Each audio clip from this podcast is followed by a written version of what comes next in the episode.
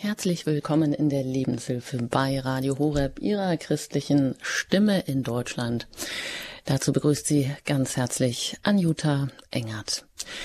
Ja, heute und hier im Missionsmonat Oktober gehen wir auch direkt in diese Mission. Meine Gemeinde, meine Mission, unser Thema heute hier in der Lebenshilfe. Und die erste Frage geht direkt auch an Sie.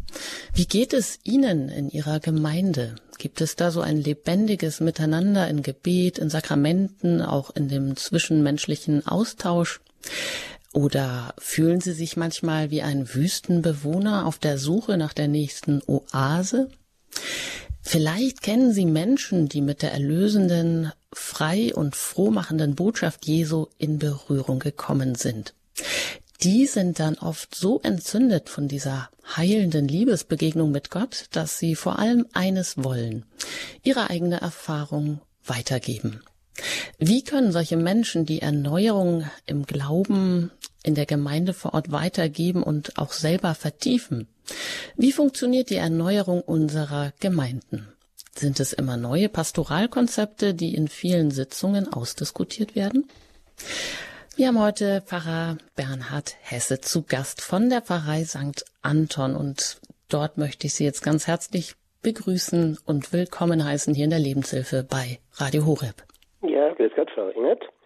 Grüß Gott, liebe Hörerinnen und Hörer von Radio Horeb. Ich freue mich sehr auf diese Sendung. Ja, und Sie haben es ja auch irgendwie geschafft, Ihre Pfarrei ganz neu zu beleben, Menschen von Jesus zu begeistern. Sie haben volle Kirchen oft, Anbetung rund um die Uhr. Die Pfarrei, kann man sagen, ist ein Magnet für Jung und Alt. Und da war auch so ein bisschen die Erneuerungsbewegung, Divine Renovation aus Nordamerika von Vater James Mallon, ein Vorbild. Ja, und jetzt sind Sie auch gerade zu Hause. Ich glaube, Sie sind auch sonst unermüdlich unterwegs, um auch andere Gemeinden davon anzustecken, von Ihrem Herzensanliegen. Herr Pfarrer Hesse, Sie sind auch Dekan des Dekanats Kempten, sind bischöflicher Beauftragter der charismatischen Erneuerung im Bistum Augsburg. Was ist denn für Ihre eigene Gemeinde so Ihr Herzensanliegen? Ja, also zunächst einmal würde ich sagen, ist alles ein Geschenk. Ich will auch jeden Triumphalismus da vermeiden. Das klingt alles sehr perfekt und so perfekt ist nichts in dieser Welt.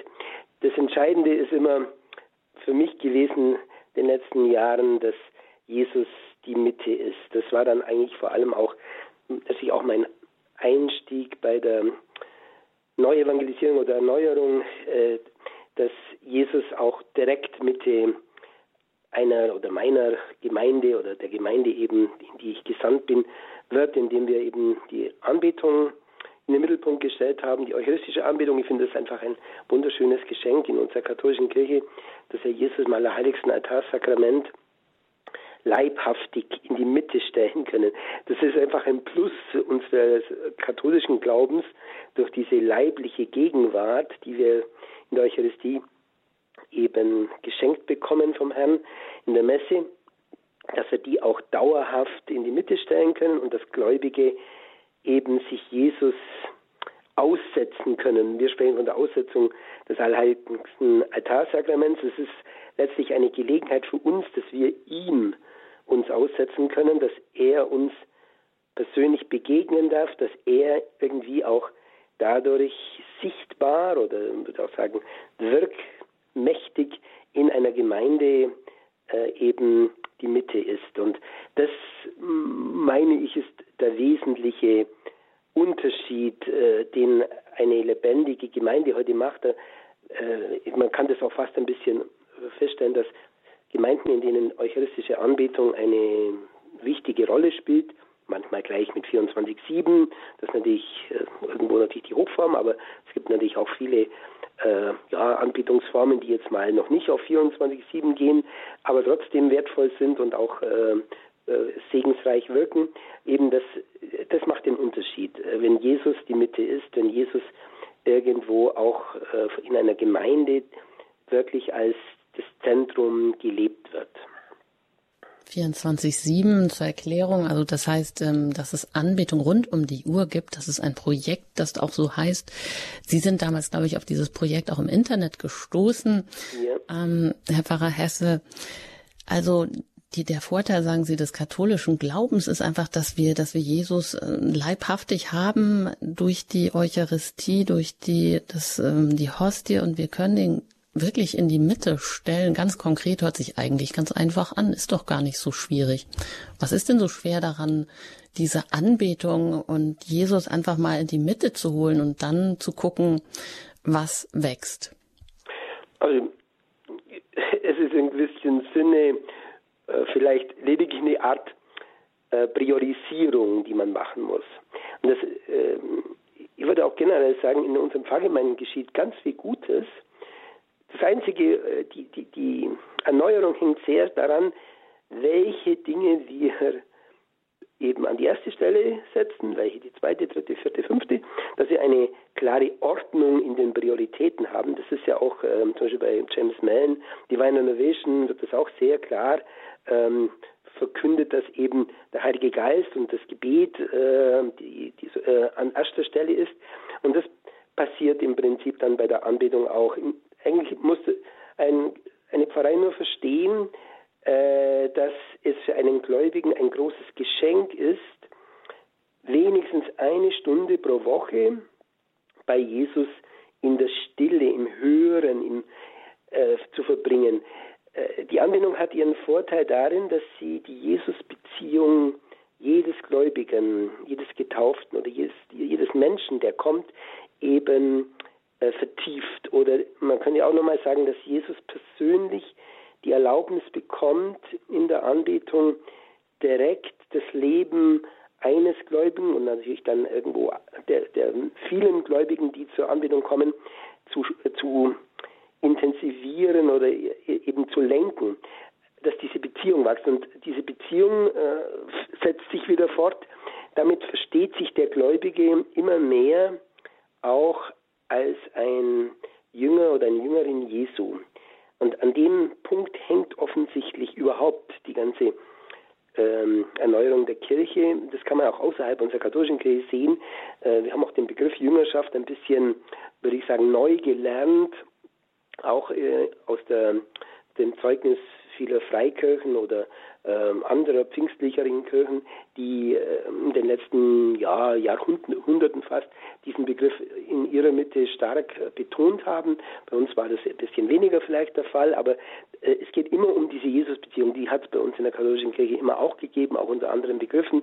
Und ich glaube, das ist das große Geschenk der Anbetung, dass Jesus das Recht bekommt, mein ganzes christliches Sein, meine Identität zu formen. Das ist auch in dieser Gesellschaft so etwas Besonderes. Als in der Anbetung lernst du, wer du bist. Lernst du als Christ so richtig, wer du in den Augen Gottes bist. Sein unendlich geliebtes Kind. Und das ist im innersten Kern irgendwie der Unterschied oder die Triebfeder auch für alles, was in einer Gemeinde dann geschieht, die irgendwo diese Wege der Erneuerung einschlägt. Lernen, wer man wirklich ist das nicht auch so der Dreh- und Angelpunkt auch vieler Probleme, die wir heute haben, die viele Menschen haben? Ja, dass sie sich dieser Wertschätzung und dieser Identität, die von Jesus kommt und die erstmal auch gar keine Leistung einfordert, dass wir das verloren haben. Aber dass, wenn wir das vielleicht wieder viel mehr hätten, dass wir dann auch viel freier und froher und auch aktiver leben könnten. Genau, also ich glaube, ich erlebe es in der Beichte, wir haben ja hier sehr viel Beichtdienst auch, was sehr, sehr schön ist. Jeden Tag haben wir hier Beichtgelegenheit, und die auch gerne angenommen wird. Und mir geht es fast so, dass ich fast in jeder Beichte immer wieder merke, auch den Gläubigen sagen kann, arbeiten Sie einfach an Ihrer Jesus-Identität. Entdecken Sie immer mehr, dass Sie das einzig geliebte Kind Gottes sind. Denn das ist genau das Besondere, diese Individualität, die Jesus jedem von uns schenkt. Und aus dieser Individualität, aus dieser einzigartigen, diesem Wissen des Geliebtseins entsteht meine Berufung. meine Sendung, die Jesus mir gibt, eben meine Jüngerschaft. Und damit formt sich auch Gemeinde. Denn wir sind eigentlich eine Gemeinschaft von geliebten Kindern Gottes. Und je mehr wir alle gemeinsam wissen, wer unser eigentlicher Herr ist, umso mehr kommen wir zum Wesentlichen. Wir streiten nicht mehr um Kleinigkeiten, sondern wir wissen alle mehr und mehr, was Jesus eigentlich in uns hineingelegt hat und wie er uns dazu eigentlich berufen hat, an anderen zu helfen, auch seine Liebe zu entdecken. Denn das ist ja eigentlich der Kern von Evangelisierung. Nicht, dass wir Menschen irgendwie katholisch machen oder in eine Gemeinde fangen, dass sie unsere Kirchenbänke füllen, sondern es geht immer um dieses Entdecken dieser einzigartigen Liebe Gottes, Berufung durch Gott und Identität. Und wenn der Einzelne entdeckt, wer er ist, dann wird er auch von Jesus her heil.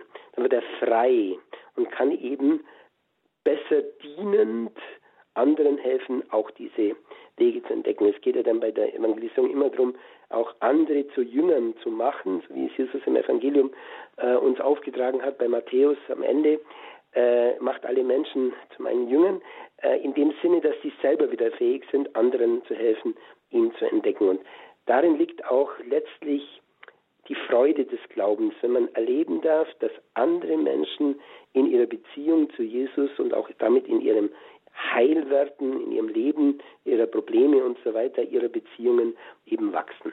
Und das strahlt aus und das führt dazu, dass eine Gemeinschaft auch in einer Pfarrgemeinde entstehen kann, die etwas tiefer ist, wie nur, wir haben uns alle lieb, pipi, pipi oder irgendwie so äußerlich. Das hat dann so eine innere Dimension, die von Jesus herkommt. Damit sagen Sie ja eigentlich schon oder geben Sie uns einen entscheidenden Schlüssel mit auf den Weg und an die Hand.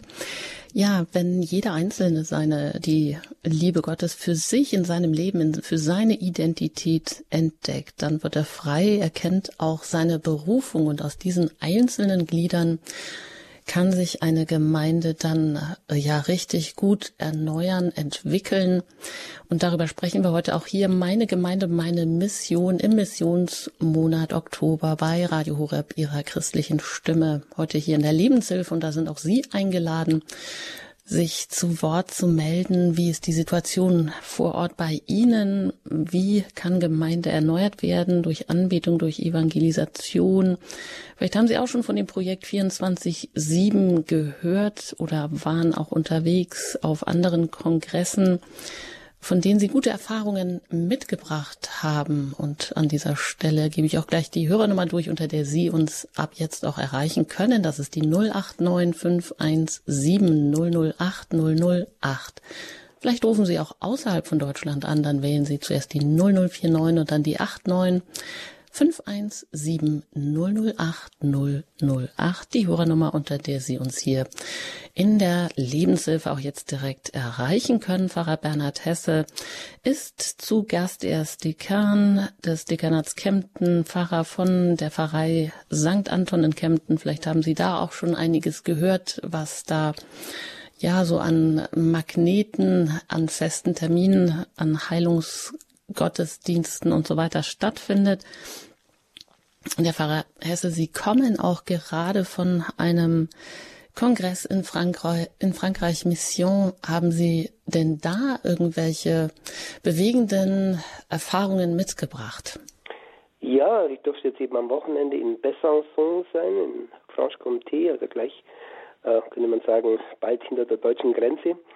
Es gab dieses Wochenende eben diesen Kongress Mission an mehreren Orten in Frankreich. Ich war heute sehr schon überrascht, auch in der Deutschen Tagespost, waren Kongress Mission Erfahrungen von Nantes und von Lyon, glaube ich, auch berichtet. Ich habe es eben in Besançon erlebt.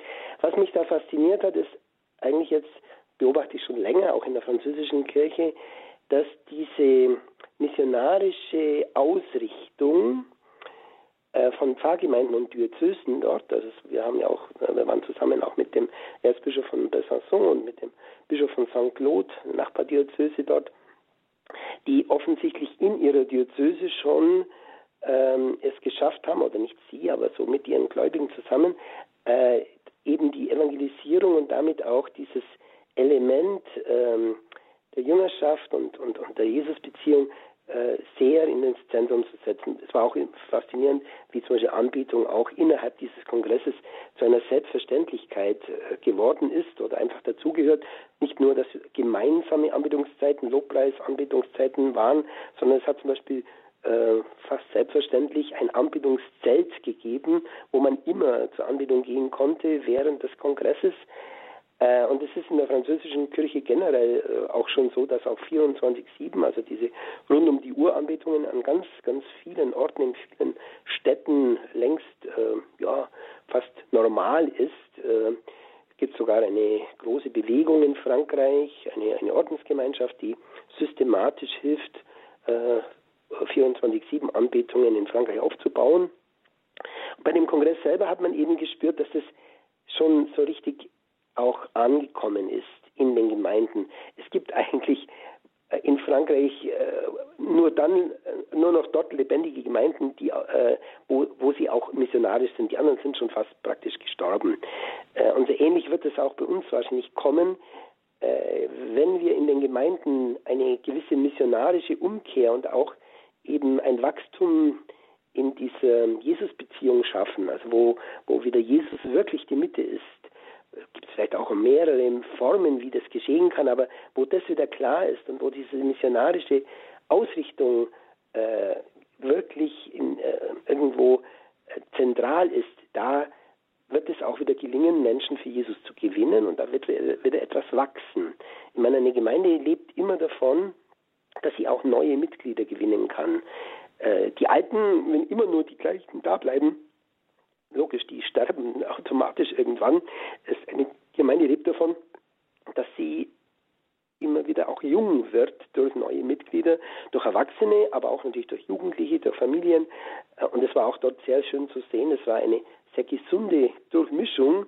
Der ganze Kongress war eine Mischung aus Jung und Alt. Man hat alle Altersstufen gesehen, und auch die Zeugnisse kamen von allen Altersstufen her über ihr christliches Leben, und ich glaube, das hat viel Hoffnung gemacht. Wer da dabei war, wer sowas miterlebt, das kann man nicht nur in Frankreich erleben, aber es ist sicher dort schon auf einem guten Weg in vielen Orten auch, der wird spüren, dass Kirche wirklich Zukunft hat und in unserer Zeit eine ganz, ganz wertvolle ein Zeugnis zu geben hat für ein Leben in innerer Freiheit und Freude.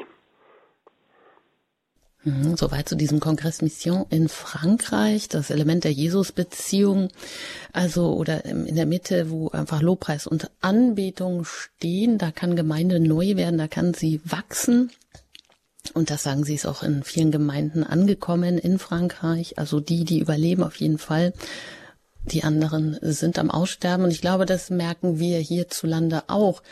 Und vielleicht gibt es auch überall einzelne Mitglieder, die sich eben auch sehr danach sehnen, nach dieser Erneuerung ihrer Gemeinde, und sich fragen, wie kann ich das jetzt anstellen? Also was sind denn so Voraussetzungen, wie, wenn ich da vielleicht der Meinung bin, Anbetung, das wäre doch jetzt wirklich gut, wenn wir einfach damit anfangen, dass wir so einen Grundton haben, aus dem sich dann ein vielstimmiges Orchester ergeben kann, wenn man in diesem Bild mal bleibt. Aber wie kann man anfangen? Wie kann man andere davon bewegen? Also wie sind Ihre Erfahrungen?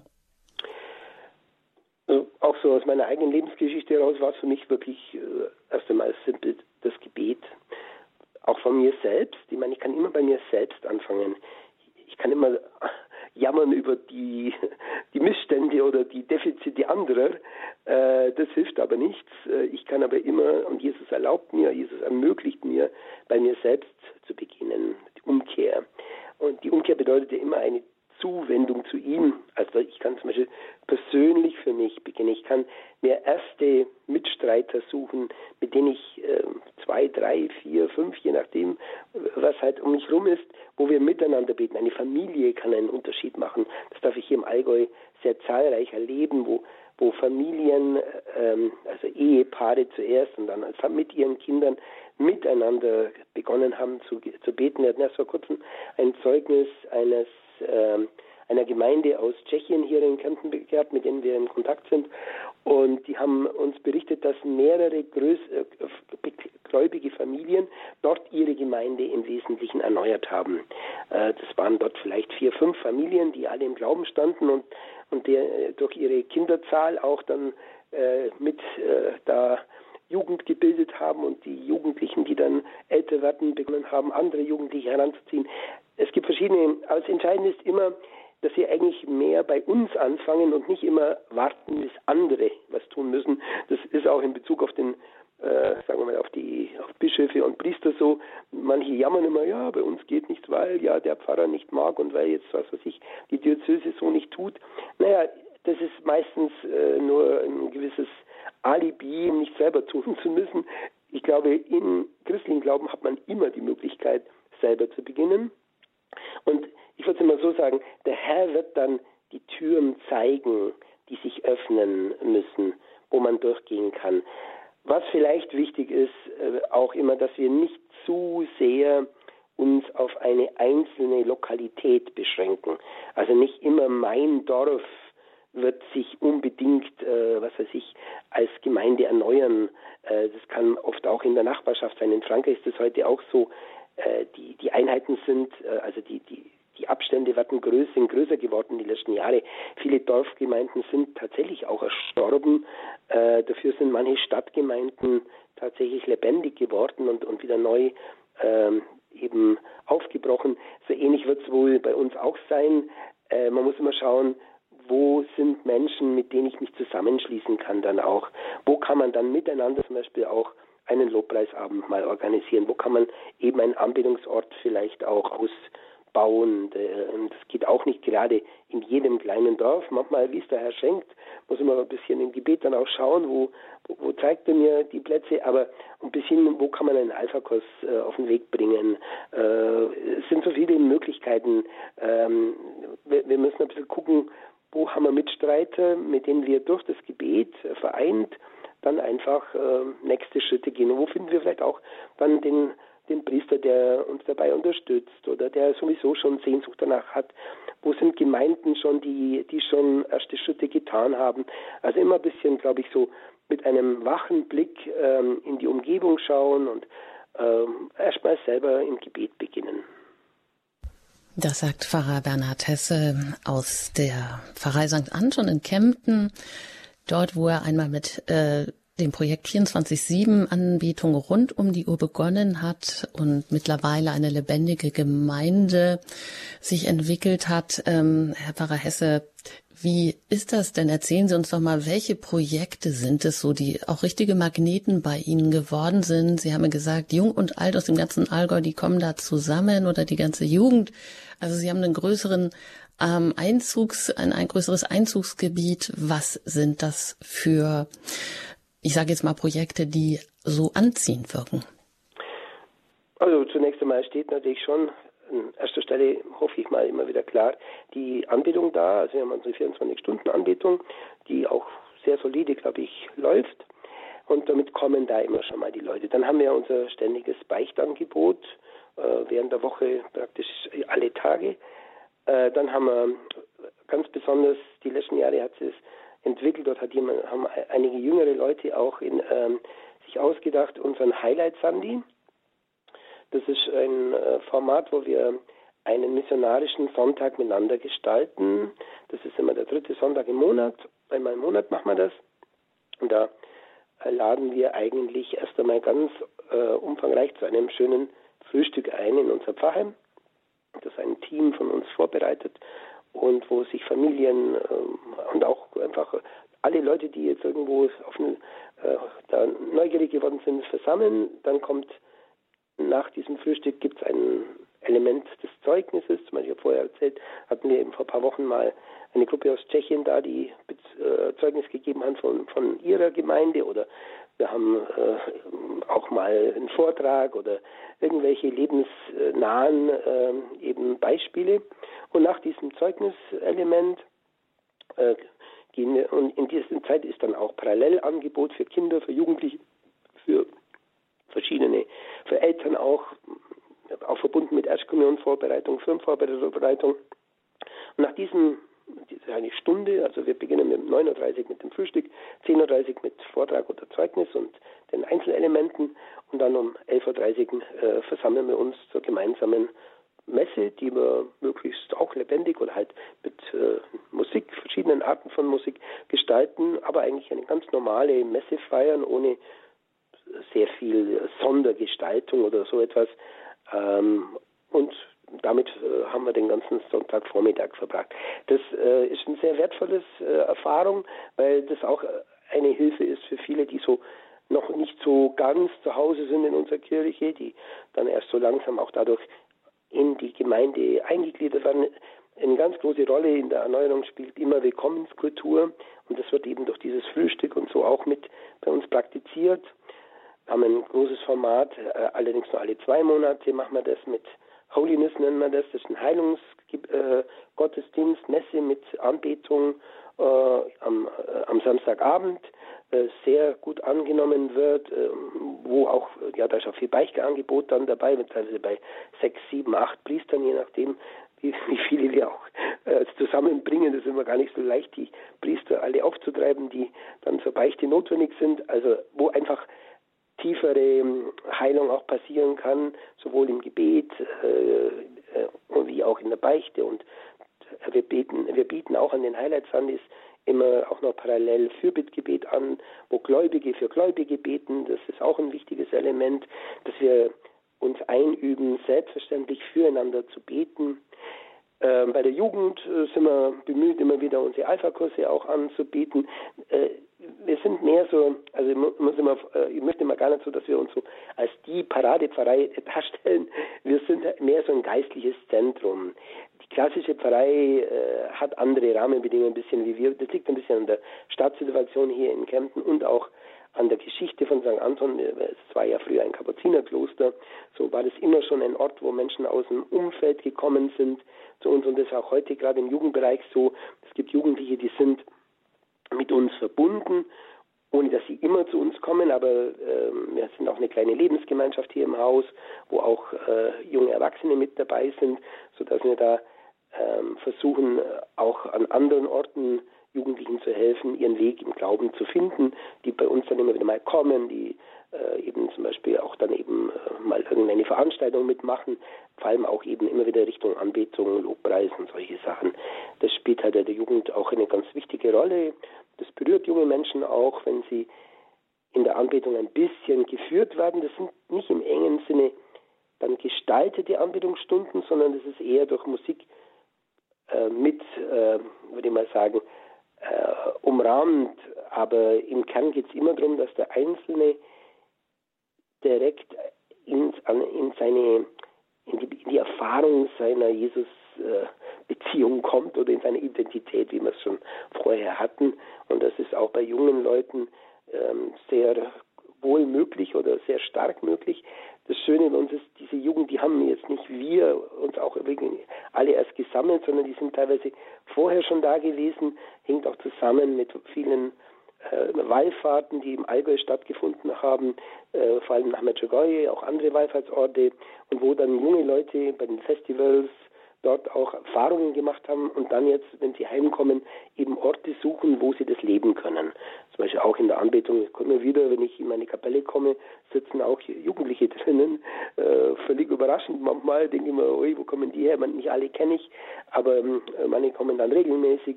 Und da haben wir mal 2 junge Mädels mal gefragt, warum sie so gerne zu uns nach St. Anton kommen. Und die Antwort begeistert mich immer noch. Sie haben dann gesagt, ja, so, bei euch ist da immer Jesus da und bei euch ist immer jemand bei Jesus da, weil bei uns ist ja 24 Stunden Gebetsdienst, also ist da immer jemand da. Und das hat die 2 Mädels waren das angezogen, sie waren in Kempten in der Schule und kommen immer wieder mal, weil sie einfach spüren, da ist diese Gegenwart Gottes irgendwie greifbarer und da können sie sich in diese Beziehung zu Jesus bringen und wachsen und reifen und ihre Wege suchen und hören, was Gott zu ihnen spricht oder welche Wege er mit ihnen geht.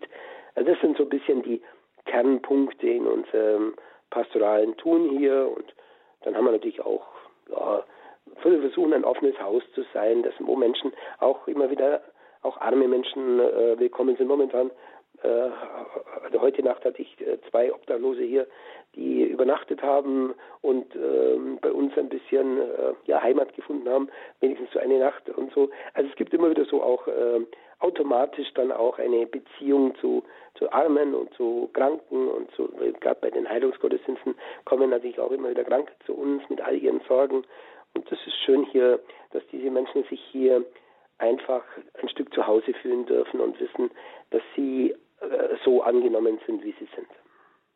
Ja, das sagt Pfarrer Bernhard Hesse. Er ist Pfarrer in Kempten, St. Anton, viel unterwegs mit Evangelisationsprojekten und 24/7 Anbetung rund um die Uhr. Auch Dekan des Dekanats Kempten und bischöflicher Beauftragter der charismatischen Erneuerung im Bistum Augsburg. Ja, und ich glaube, der Schlüssel, was Sie uns so vermittelt haben, wie eine Gemeinde erneuert werden kann, ja, ist Jesus in die Mitte stellen. Und der katholische Glaube hat genau diesen Schatz einfach schon in sich, dass Jesus eben auch leibhaftig, dass wir seine leibhaftige Gegenwart haben in der Eucharistie, in der Hostie und dass man ihn auch eben leibhaftig in die Mitte stellen kann. Und wo das passiert, da passieren vielleicht viele andere Dinge, weil, wie Sie gerade erzählt haben, kommen immer zwei Mädchen auch in die Pfarrei. Und warum, haben sie gefragt? Ja, sie haben gesagt, bei euch ist immer Jesus da und jemand ist für Jesus auch da. Also die Gegenwart Jesu spüren und dann auch die verwandelnde Kraft, nach der sich viele Menschen sehnen. Und auch ich habe da ein ganz schönes Erlebnis gerade gehabt bei einer Begegnung, wo es die Frage war, wie klingt Gott in meinem Leben? Hat jemand erzählt, der sich neu bekehrt hat. Und die Frage war, was ist ihm denn jetzt so wichtig geworden? Und er meinte auch, einmal in der Woche in die Stille gehen, im Hören verbringen. Und das haben Sie ja auch schon gesagt, Herr Pfarrer Hesse, dass das auch so ein wichtiges Element ist für jeden Einzelnen, dass man eben, indem man hört und sich Jesus aussetzt in der Anbetung, dass er dort auch meine Identität formen kann und aus dieser Identität, aus dem Entdecken der einzigartigen Liebe Gottes für mich dann auch alles Weitere an Berufung und an Aktionen, an Tatkraft und sich dann oder an Begegnungen ergibt. Vielleicht haben Sie Ähnliches schon erlebt. Wie ist es in Ihrer Gemeinde vor Ort? Wie können Menschen angesteckt, begeistert werden von Jesus?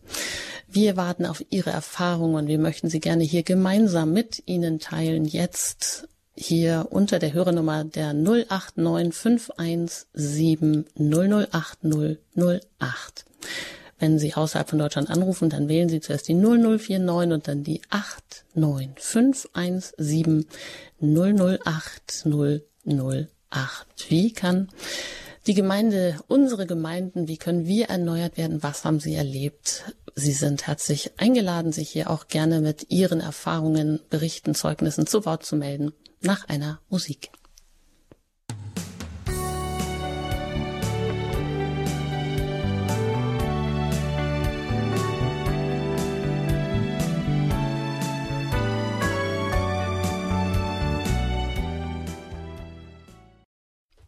Meine Gemeinde, meine Mission, unser Thema hier in der Lebenshilfe im Missionsmonat Oktober bei Radio Horeb, Ihrer christlichen Stimme in Deutschland. Ich bin Anjuta Engert und im Gespräch mit Pfarrer Bernhard Hesse von der Gemeinde oder von der Pfarrei in Kempten, St. Anton. Aber Sie haben gesagt, ja, St. Anton, das war früher auch ein Kloster und das ist eigentlich auch heute so eine Art geistliches Zentrum, wo Sie auch viele Angebote haben, die so ins ganze Allgäu eine ausstreuende, eine Anziehungskraft haben, einen Highlight Sunday haben Sie erzählt, eine Holy Mass. Sie haben Alpha-Kurse, ein ständiges Beichtangebot, 24/7 Anbetung, ja und vieles mehr, wo Menschen Heilung suchen, Begegnung suchen, die Gemeinschaft, die Begegnung mit Gott suchen. Ja, wir sind jetzt gespannt, wie es so aussieht in den Gemeinden hierzulande, ob Sie uns da was erzählen können, wo es Erneuerung gibt oder wo Sie Schwierigkeiten haben, vielleicht weil sie gerne die Gemeinde erneuern möchten, selber ein Sendungsbewusstsein haben, selber auch eine Begegnung mit Gott hatten und das jetzt in der Gemeinde irgendwie umsetzen möchten. Wie kann das funktionieren? Rufen Sie uns an unter der 089 51 700 8008. Das Hörertelefon ist für Sie jetzt freigeschaltet und ersten Hörer, den habe ich jetzt hier schon auf Sendung. Das ist Herr Schröttke aus Neuss. Herzlich willkommen hier in der Lebenshilfe. Ja, grüß Gott, Pfarrer Hesse. Grüß Gott. Ihre Worte. Ich bin jetzt nicht derjenige, der jetzt all Ihre Erwartungen erfüllen kann mit Erfahrung, Sehnsucht. Ich bin aus der Kindheit heraus derjenige, der vielleicht ein bisschen eine Ahnung hat, was heißt, brannte nicht unser Herz.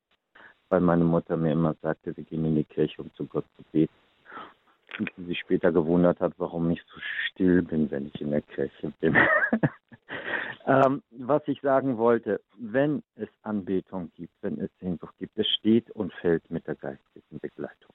Ich glaube, was Sie erzählt haben mit den Familien, die haben dann aber auch einen geistlichen Hintergrund gehabt, einen Seelsorger, der sie wirklich mit betreut. Es geht nicht hin, wir bieten mal an und dann macht mal.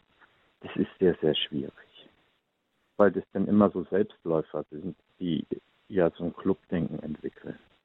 Sag ich jetzt mal aus meiner Erfahrung. Ich will das nicht detaillieren, was ich da erlebt habe in der Diaspora und so.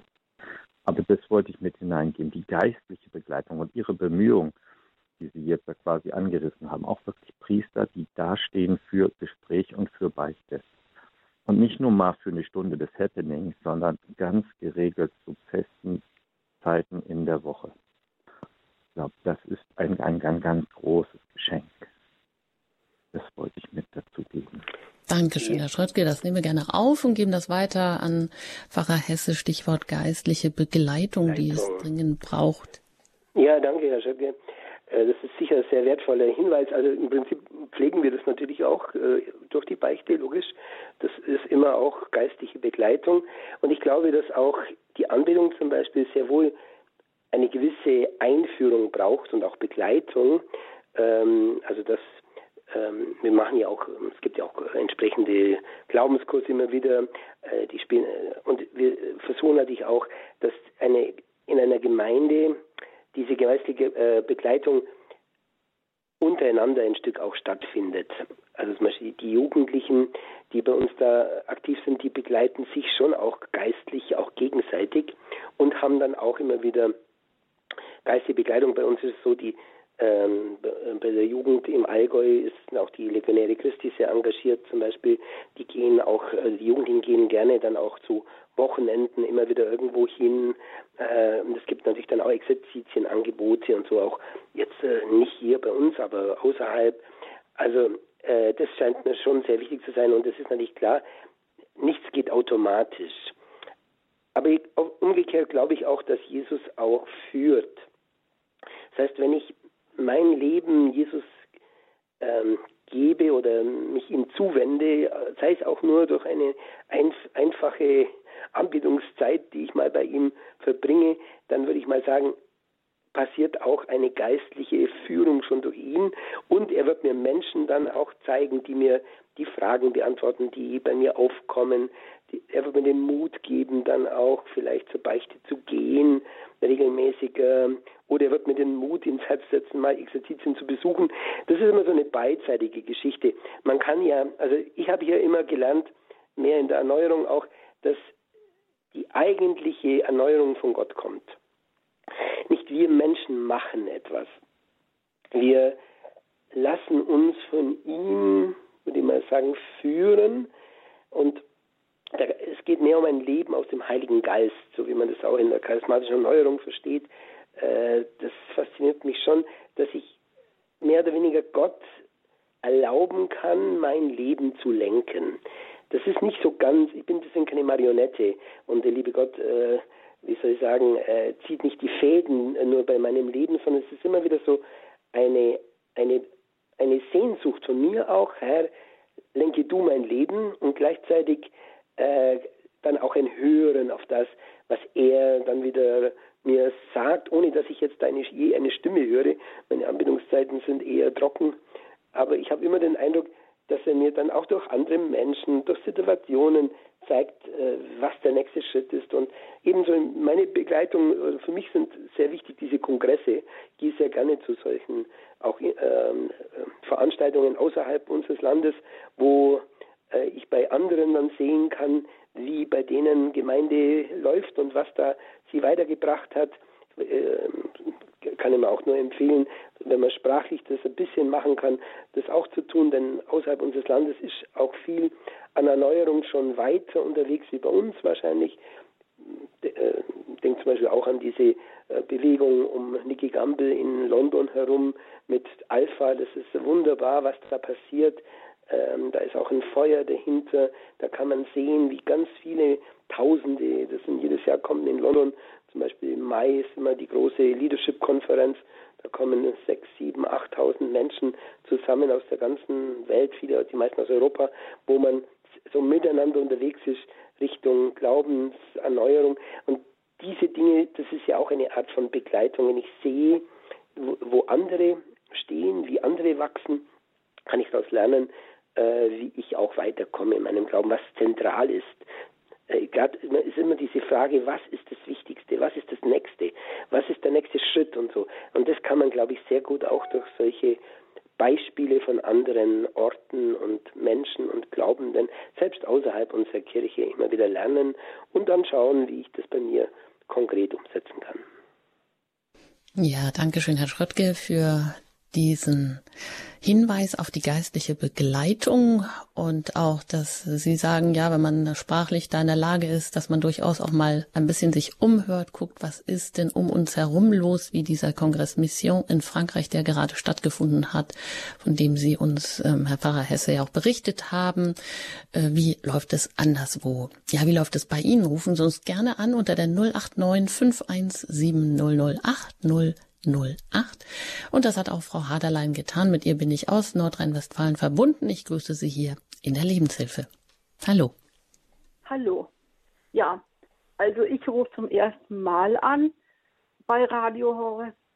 Aber als Wunderbar. Ich gehört habe, der Pfarrer Bernhard Hesse aus Kempten, da habe ich gedacht, da muss ich jetzt anrufen, weil ich habe ihn sehr gute Erinnerung.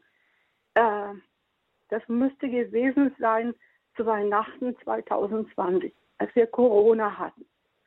Und da hielt er 2 wunderbare Gottesdienste am 1. und am 2. Weihnachtsfeiertag mit Posaunenchor, mit Posaunen und musikalischer Gestaltung. Wunderbar. Sowas wollte ich mir im Nachhinein immer noch auf CD bestellen. Und dann kann ich mich noch erinnern, eine Andacht für die Katharina von Siena. Ja. Auch ebenfalls wunderbar. Und weil gerade das Thema mutig war. Ja, Herr Pfarrer Bernhard Hesse ist besonders mutig gewesen mit seiner Meinung zur Impfung. Ich kann mich erinnern, dass er gesagt hatte, man könnte doch über eine Impfung ein Virus nicht besiegen. Und was mir auch noch sehr gut gefallen hat, seine Meinung zum Russlandkrieg. Wie könnte man meinen, dass so ein kleines Land wie die Ukraine Russland besiegen könnte? Vielleicht erinnert er sich noch daran. Und ich habe auch lange von ihm nichts mehr gehört. Leider. Frau Haderlein, danke für den Mut, den Sie jetzt uns hier gezeigt haben, indem Sie zum ersten Mal hier bei Radio Horeb angerufen haben. Das sind ja auch immer so kleine Schritte, mal eben vielleicht auch über den eigenen Schatten zu springen, was zu tun, was einem vielleicht schwerfällt. Dankeschön. Vielleicht Sie dazu, Pfarrer Hesse. Ja, also Dankeschön auch für diese Erinnerungen noch an Elemente, die Sie bei mir erlebt haben. Also für mich ist immer sehr zentral, auch jetzt in dem Bereich der Politik oder jetzt dabei auch in Bezug von Corona und so, dass wir Jesus als den eigentlichen Herrn des Himmels und der Erde oder Gott als den Allmächtigen dahinter sehen. Und eben, wir Menschen sollten immer ein bisschen aufpassen, dass wir uns nicht übernehmen, wenn wir meinen, wir könnten Dinge in den Griff bekommen. Das ist im Kleinen und im Großen so. in der großen Politik, ich glaube, es ist eines der größten Irrtümer gewesen in der Politik, wenn man so formuliert hat, wir schaffen das, oder bei Obama damals schon, yes we can und so. Das ist sehr menschlich, ich will fast sagen, fast ein bisschen überheblich. Der Mensch muss natürlich in der Welt wirken und Dinge tun, aber eben er ist nicht das Maß aller Dinge. Er braucht, damit Dinge sinnvoll werden und letztlich auch gelingen, braucht der Mensch immer letztlich die Hilfe Gottes, oder er muss verstehen, dass er Diener Gottes ist. Wenn sich der Mensch als das Nonplusultra stellt, dann übernimmt er sich. Wenn er sich als Diener Gottes versteht, erlaubt ihm Gott, in dieser Welt tatsächlich Wunder zu tun.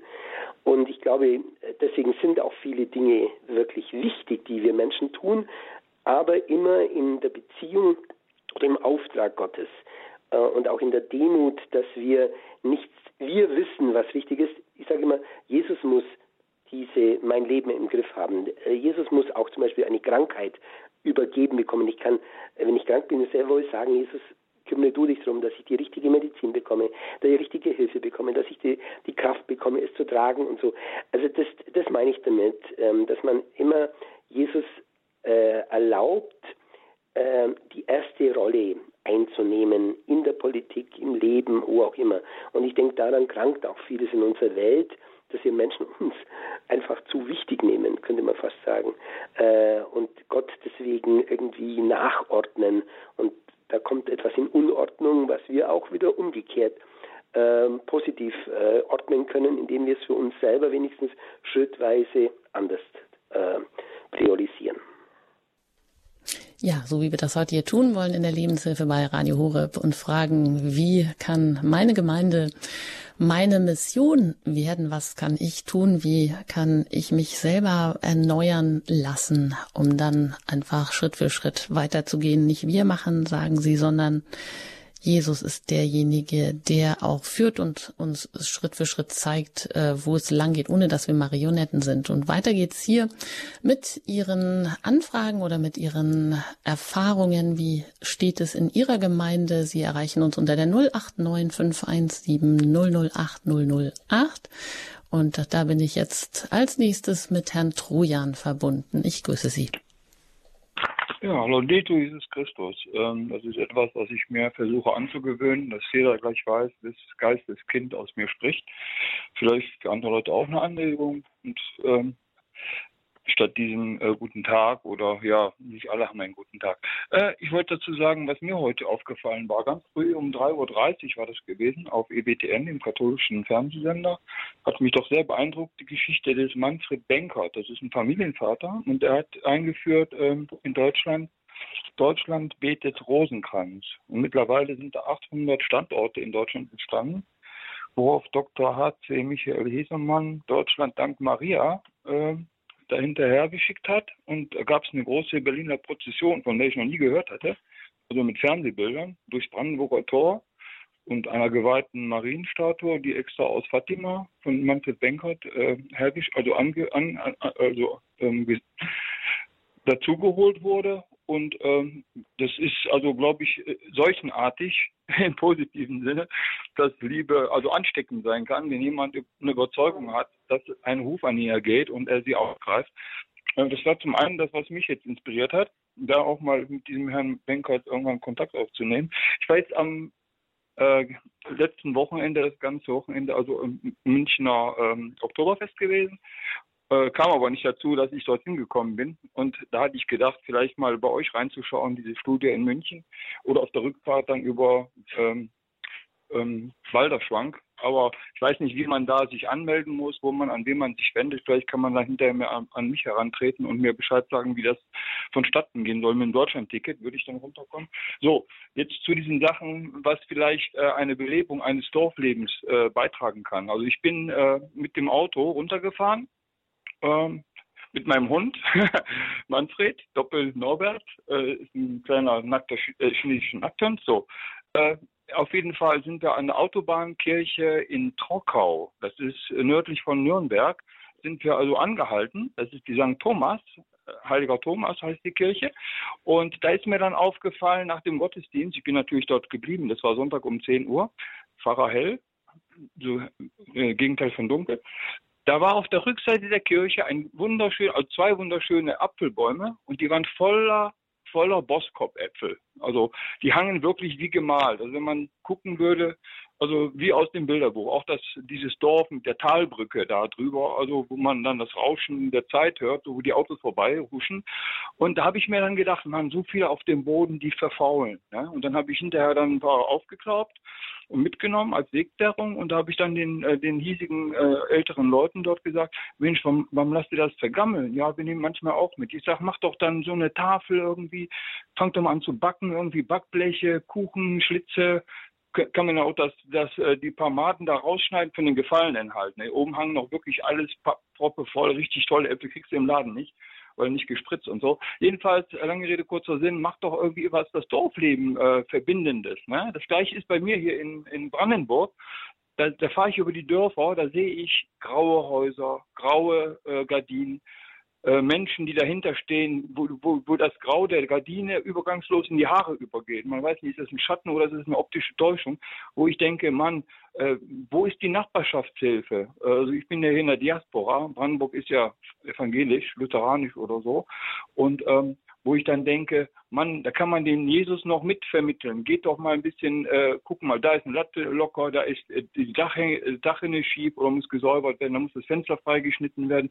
So kann man auch verkündigen, sag ich mal. Und, also ganz konkrete Schritte, die Sie da dann auch ergriffen haben. Das erinnert mich an eine Sendung, die wir hier auch hatten über die Apfelgräfin, Daisy Gräfin von Arnim, die auch über ganz viele Äpfel, die auf dem Boden lagen, ja, einen christlichen Unternehmergeist entwickelt hat, und so kam die erste Idee. Das ist ja schade, das ist verrottet. Dem Rasen tut es auch nicht gut. Ne? Also waren viele Sachen verschimmelt und die lagen einfach rum. Also der ganze Boden war verstreut. Ja. Aber es hing noch mehr obendran. Also die waren so dicht gepackt, also fast wie dran geklebt. Also es sah unwirklich aus. Ich habe Fotos davon gemacht. Ne? Wunderbar, Herr Brujan. Wollen Sie vielleicht auch noch konkret etwas weitergeben oder eine Frage noch?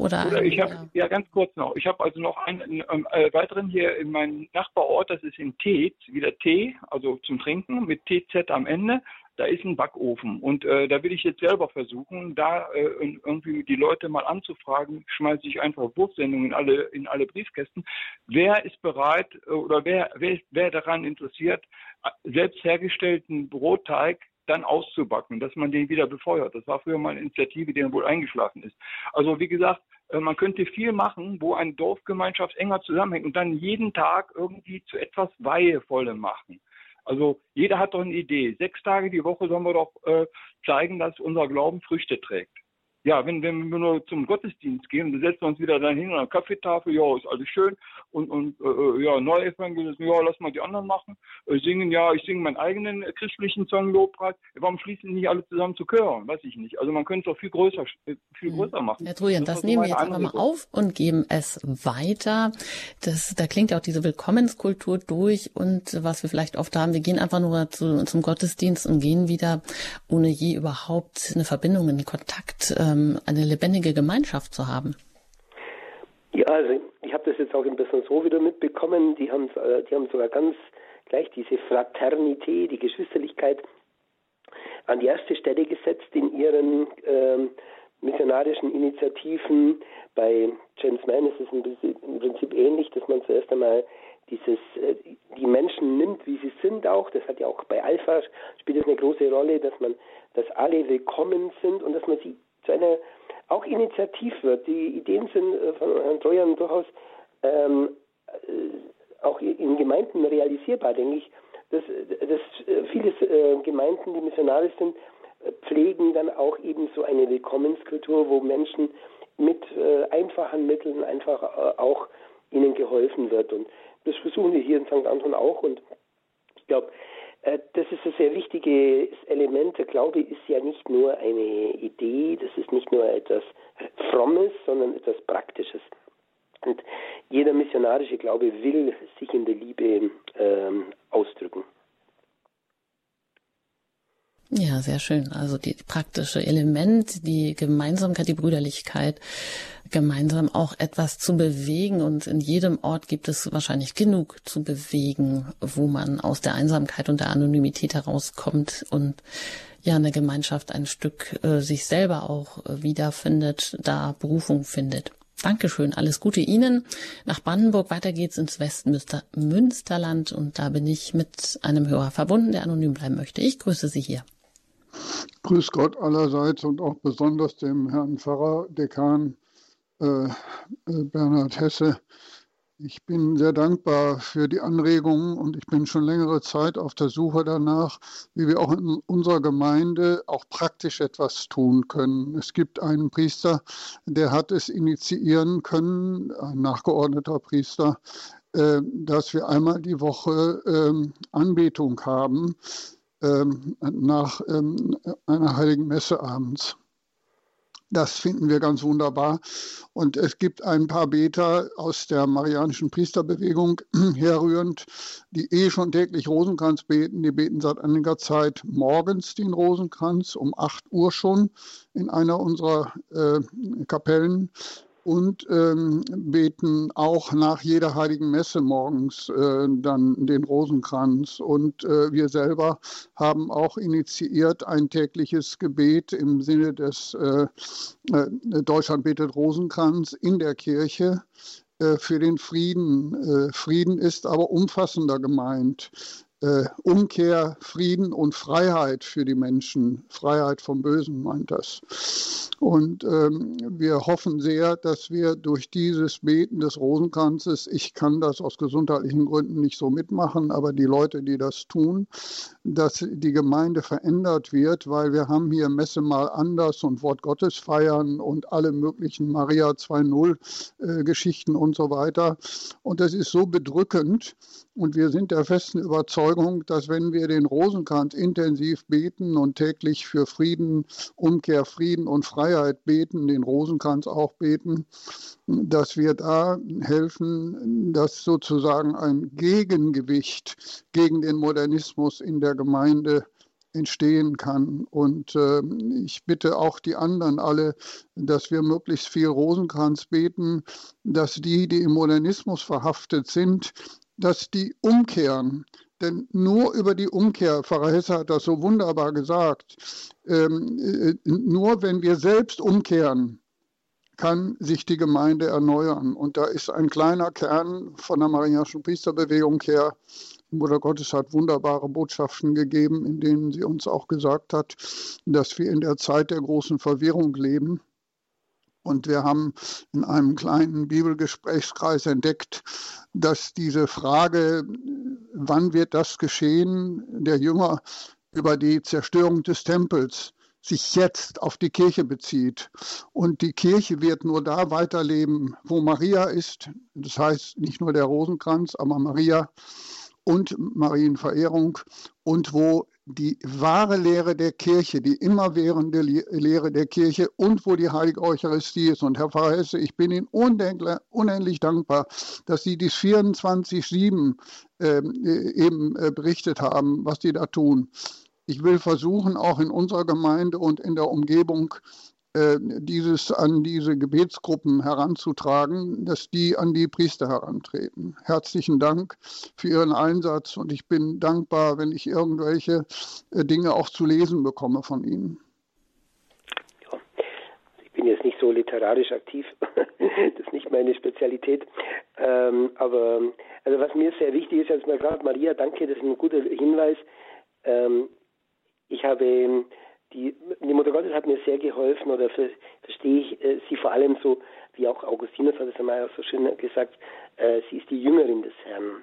Und das geht, von Maria lernen wir die Jüngerschaft. Und wenn man das genau sieht, was sie auch in den Marienerscheinungsorten auch tut, dann führt sie ja die Menschen oft ins Gebet und damit in die Jesusbeziehung, in diese Jüngerschaft hinein, dass wir enger uns an Jesus hängen. Und sie sagt ja auch an Kana, den Dienern eines für mich Lieblingsevangeliums schlechthin, was er euch sagt, das tut. Diese Diener, die diesen Auftrag ausführen sollen, die Krüge mit Wasser zu füllen, die brauchten diesen Rat der Mutter Gottes, denn ihre Tätigkeit war für sie nicht einsichtig. Warum sollen sie jetzt Wasser in die Krüge füllen, wo doch Wein gebraucht wird?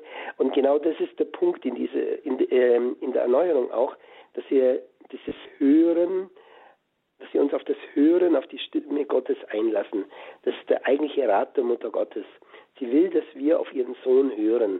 Und das tun wir auch im Rosenkranzgebet. Das ist ja eigentlich, Rosenkranzgebet ist ein, ursprünglich oder im Sinn her, ein sehr meditatives Gebet, wo ich durch die immer gleichen Worte in die Beziehung zu Jesus wachse, dass ich besser, und ich betrachte ja auch Elemente des Lebens Jesu, damit ich eintreten kann in tiefere Jüngerschaft. Also das glaube ich sehr wohl, dass das ein wichtiges Element ist und auch ein Geschenk in unserer Kirche, dass wir durch den Rosenkranz, durch Marienverehrung überhaupt in der Jüngerschaft vorwärts kommen. Ja, vielen Dank für diesen Beitrag. Auch nochmal hier eben der Hinweis, der mehrfach fiel, die Initiative Deutschland betet Rosenkranz von Manfred Benkert. Kann man sich auch weiter informieren. Ja, wir kommen schon ein bisschen zum Ende der Sendung, aber Frau Müller, ich möchte Sie gerne auch noch mit hier hineinnehmen. Willkommen hier in der Sendung. Grüße Sie aus Berlin. Hallo, viele Grüße auch an Sie. Ich möchte anrufen, weil momentan im Kino was ganz, ganz Großartiges läuft, und zwar der Film Real Life. Ich denke, viele, viele haben schon davon gehört. Ich möchte ganz kurz sagen, worum es geht. Es geht um den Philipp Mickenbecker, ein junger Mann, der sehr berühmt wurde mit seinem Bruder, der YouTube-Videos gemacht hat mit sehr verrückten Erfindungen, und dem es ein Anliegen war, dass die Menschen und vor allem junge Leute auch vom Bildschirm wegkommen ins reale Leben und dort Dinge erleben, die sie einfach sonst nicht erleben würden, wenn sie nur an den Bildschirmen hängen würden. Was dem Philipp aber auch wichtig war, ist, von seinem Glauben zu erzählen, und das war besonders deswegen, weil er zum 3. Mal 2020 eine Krebsdiagnose bekommen hat und über die er auch ganz offen gesprochen hat. Er hat auch erzählt, wie er die ersten 2 Diagnosen überstanden hat, und nach der 2. Diagnose hat er Gott kennengelernt und ist ein sehr, sehr, sehr, sehr gläubiger Christ geworden und hat immer davon berichtet. Und jetzt gab es 2 Berliner Filmregisseure, und wovon einer eben ein enger Freund von uns ist, und deswegen haben wir die Entstehungsgeschichte des Films auch mitbekommen. Der hat den besucht, 3 Monate lang, 4 Monate lang, und ihn begleitet mit seiner Kamera, und hat dann einen Dokumentarfilm über ihn gemacht, der über Crowdfunding finanziert wurde und der jetzt in den Kinos läuft nach 2 Jahren. Also der Wunderbar, Frau Müller. Ganz kurz, haben Sie den Film schon gesehen? Ich habe den Film schon 3 Mal gesehen. Ich habe die erste Version gesehen, und ich war jetzt bei der Premiere dabei am 18.09. hier in Berlin. Ganz großartig, ganz groß auch in der Presse und in den Medien. Das war ganz toll. Und ich war jetzt auch mit Freunden nochmal drin, und das ist eben mein Anliegen. Dieser Film ist ein Dokumentarfilm, und dem wurde gesagt, dass ein Film, der erstens über den Tod, also erstens so ein Dokumentarfilm ist, zweitens über den Tod spricht und drittens ein christlicher Film ist. Und es geht wirklich 90% von dem, was Philipp ist, dass er über seinen Glauben spricht. Wunderbar. Und, bis hierhin, jetzt ist die Zeit leider um, aber jeder kann das gucken, Real Life, Philipp Mickenbecker. Dieser Film läuft, und wo er läuft, das müssen Sie gucken, wann und wo. Dann gibt es da einzelne Termine. Vielen Dank für diesen Hinweis, und abschließend die Frage an Sie, Herr Hesse. Es klingt ja auch immer wieder an, so viele Menschen sind vielleicht auch verzweifelt von der Situation der Kirche, der Zuspitzung der Lage. Die ganze menschliche Grundordnung scheint auf den Kopf gestellt zu sein. Aber können wir dennoch davon ausgehen, dass Gott das auch alles so im Blick hat, im Plan hat, dass wir trotzdem die Verheißung haben und dass das vielleicht auch dazugehört, dass gerade weil vieles zusammenbricht, der Aufbruch überhaupt erst so richtig kommen kann?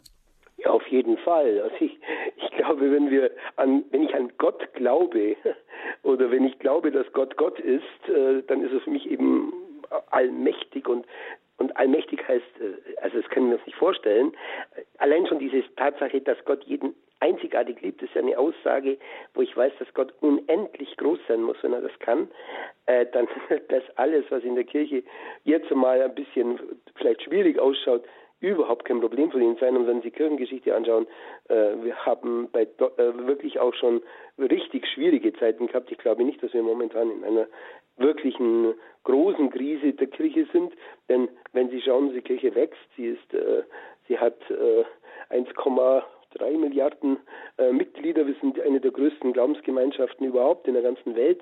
Also es ist, manchmal werden Probleme natürlich auch, also lokale Probleme globalisiert.